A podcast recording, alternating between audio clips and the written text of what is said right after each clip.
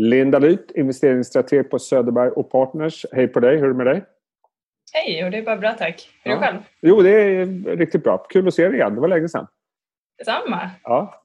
Hörde du, eh, det har ju varit en ganska dramatisk vår minst sagt. Det kanske inte har undgått någon. Hur har ni agerat under den här våren? Ja, det har ju varit en enormt dramatisk vår. Vi gick in i året med undervikt. Vi såg att eh, makroekonomin Eh, visade svaghetstecken samtidigt som aktiemarknaden blåste på och det blev allt mer ansträngt. Eh, så vi, vi såg anledning till att vara försiktiga. Samtidigt så var det ju ingen som kunde förutspå det som hände, att det blev en pandemi som sänkte börsen. Det kunde vi naturligtvis inte se, men, eh, men i och med det hade vi ändå tagit ner till undervikt. Så att vi valde mitt under brinnande mars månad att ta upp till neutral. Det gjorde lite ont i magen där och då, men anledningen till det var, även om vi såklart hade svårt att förutse vilka ekonomiska konsekvenser vi skulle få, så fick vi viktiga signaler i form av både en penningpolitik och en, en, finanspolitik som, som indikerade att vi kommer göra allt som krävs för att konjunkturen inte ska bli allt för dålig under allt för lång tid. Så det fick oss att, att ta upp aktievikten eh, mot bakgrund av det. Vi har ju sett under hela fjol, eh, eller hela förra årtiondet egentligen, just exakt det, att börsen lyssnar som allra mest på den typen av stimulanser. Och eh, nu har vi dessutom fått en enorm skjuts eh, på börserna sedan 20 eh, mars. Och sånt där. Nu har dessutom värdeaktier som har laggat mycket kommit, börjat ta igen lite grann av gapet. Hur ser ni på det? Är det där man ska vara nu? Det är ju en signal om att riskviljan har ökat på börsen. Från början var uppgången ganska smal och det var inte värdeaktier men nu ser det ut så att värdeaktier också har börjat gå. Eh, om vi tittar lite mer övergripande så är det ju fortfarande så att vi har en, en dämpad tillväxt i världen och den kommer förmodligen bli dämpad samtidigt som vi har låga räntor. Och de faktorerna talar för att det egentligen inte är värdeaktier som ska fortsätta gå utan att det fortsatt kommer vara tillväxtaktier som står i fokus. Att man kommer söka sig till där tillväxten finns.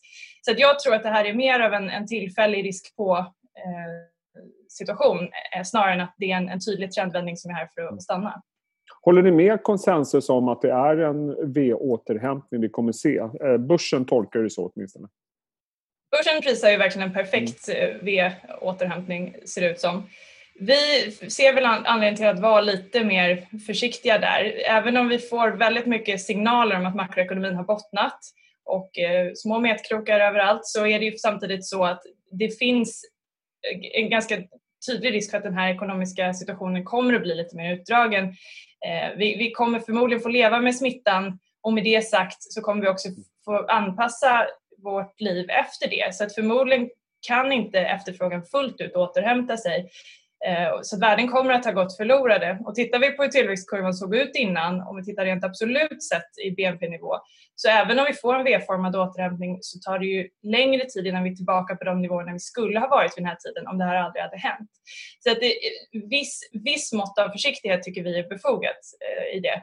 Innebär det också då att ni, som du var inne på, att ni tror fortfarande på tillväxtaktier och eh, digitaliseringstrenden även om en del av de aktierna har gått otroligt bra under den här perioden? Ja, eh, vi, vi för, fortsätter att tycka att, att tillväxtaktier är mer intressant. Samtidigt så är det klart att allt är inte intressant utan man får vara försiktig med vad man köper. De faktorerna som framförallt tror jag kommer fortsätta spela roll är en, en stark vinsttillväxt och en stark balansräkning. Eh, så med det, men där finns det ju många bolag inom de här sektorerna som ändå kan uppvisa det. Eh, men, men med det sagt så tror jag också att de rent väldigt klassiska defensiva sektorerna som dagligvaruhandel och så som har varit enormt eh, positivt påverkade av att vi har varit mer hemmavarande. Där kanske vi har sett toppen av, av, av den relativa utvecklingen. Där tror jag snarare, jag tror att det finns anledning att gå mot mer cyklisk exponering. Någon typ av eh, aktie eller sektor inom det området? Ja, de mest klassiska är ju industri då om vi pratar cykliskt eller om man, eller om man tittar på bank och eh, Eh, Eh, bank är ju till exempel på värdeaktier då eh, som gynnas av, av att eh, vi ser en, en brantare avkastningskurva och vi ser också att minskade kreditspreadar på räntemarknaden talar för att, för att där prissätts det en, en mindre risk för, för kredithändelser idag än vad det gjorde tidigare i vår. Eh, så det finns faktorer som talar för bank samtidigt som, som också en, en låg ränta rent absolut sett är negativt för eh, segmentet som också fortsätter att, att drabbas av eh, att, att till exempel återköpen i USA minskar. Eh, där tycker vi kanske inte att det är lika intressant att vara som inom vissa segment inom industrin. Men, men då är det återigen då så att vi försöker fokusera på sådana bolag som Atlas Copco med starka balansräkningar, bra tillväxt. Eh, och många av de stora svenska verkstadsbolagen är ju sådana bolag som idag inte är lika cykliska som de var. Man har gått mer mot eftermarknad, mot service och det gör att de är inte lika konjunkturkänsliga som de var för tio år sedan. Du, en annan faktor som vi har sett sista tiden det är ju faktiskt att dollarn har försvagats. Eh, hur spelar det här in i er eh, hussyn? Ja, det är ju ett tydligt tecken på att det är mer risk på på marknaden och det kan man ju spela på olika sätt. Men, eh, men ett sätt att spela det är ju att gå mot mer tillväxtmarknader. Historiskt sett så har det varit den allra viktigaste faktorn för tillväxtmarknader att utvecklas bättre. Och, eh, och, vi ser ju också nu, nu har varit ett uppställ i Asien under ganska många dagar i rad här, så, att, eh, så det, det fortsätter ju egentligen att hålla. Och det beror ju på att dels så har mycket kapital tidigare befunnit sig, eh, flyttat mot dollar, mot säkra tillgångar när det varit osäkert. Och idag ser vi då motsatt rörelse, man söker sig mer till risktillgångar som till exempel då tillväxtmarknadsvalutor och tillväxtmarknader. Men sen gynnas bolagen på tillväxtmarknader också många gånger av att dollarn är svag Dels för att det brukar ske samtidigt som råvarupriser stiger. Många bolag där är råvaruproducenter. Eh, och dels för att många bolag också har skuldsättning i dollar så att vinsttillväxten i bolagen påverkas positivt av att, dollar, eh, att kostnaden för, för att hålla lån i dollar blir lägre. Så att oljan har börjat stabilisera sig, ser ut som, och att dollarn har försvagats, det gör att ni gärna fokuserar på just tillväxtmarknaderna just i det här skedet av börscykeln?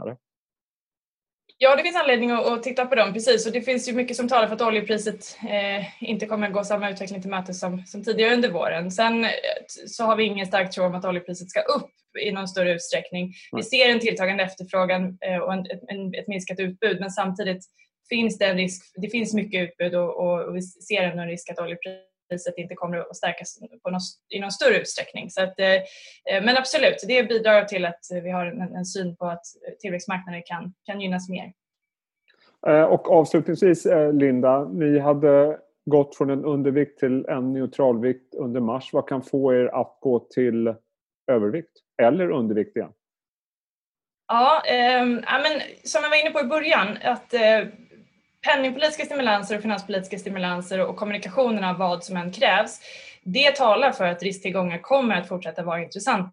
Så att vi står ju mer och väger mot en, övervikt än mot en undervikt idag.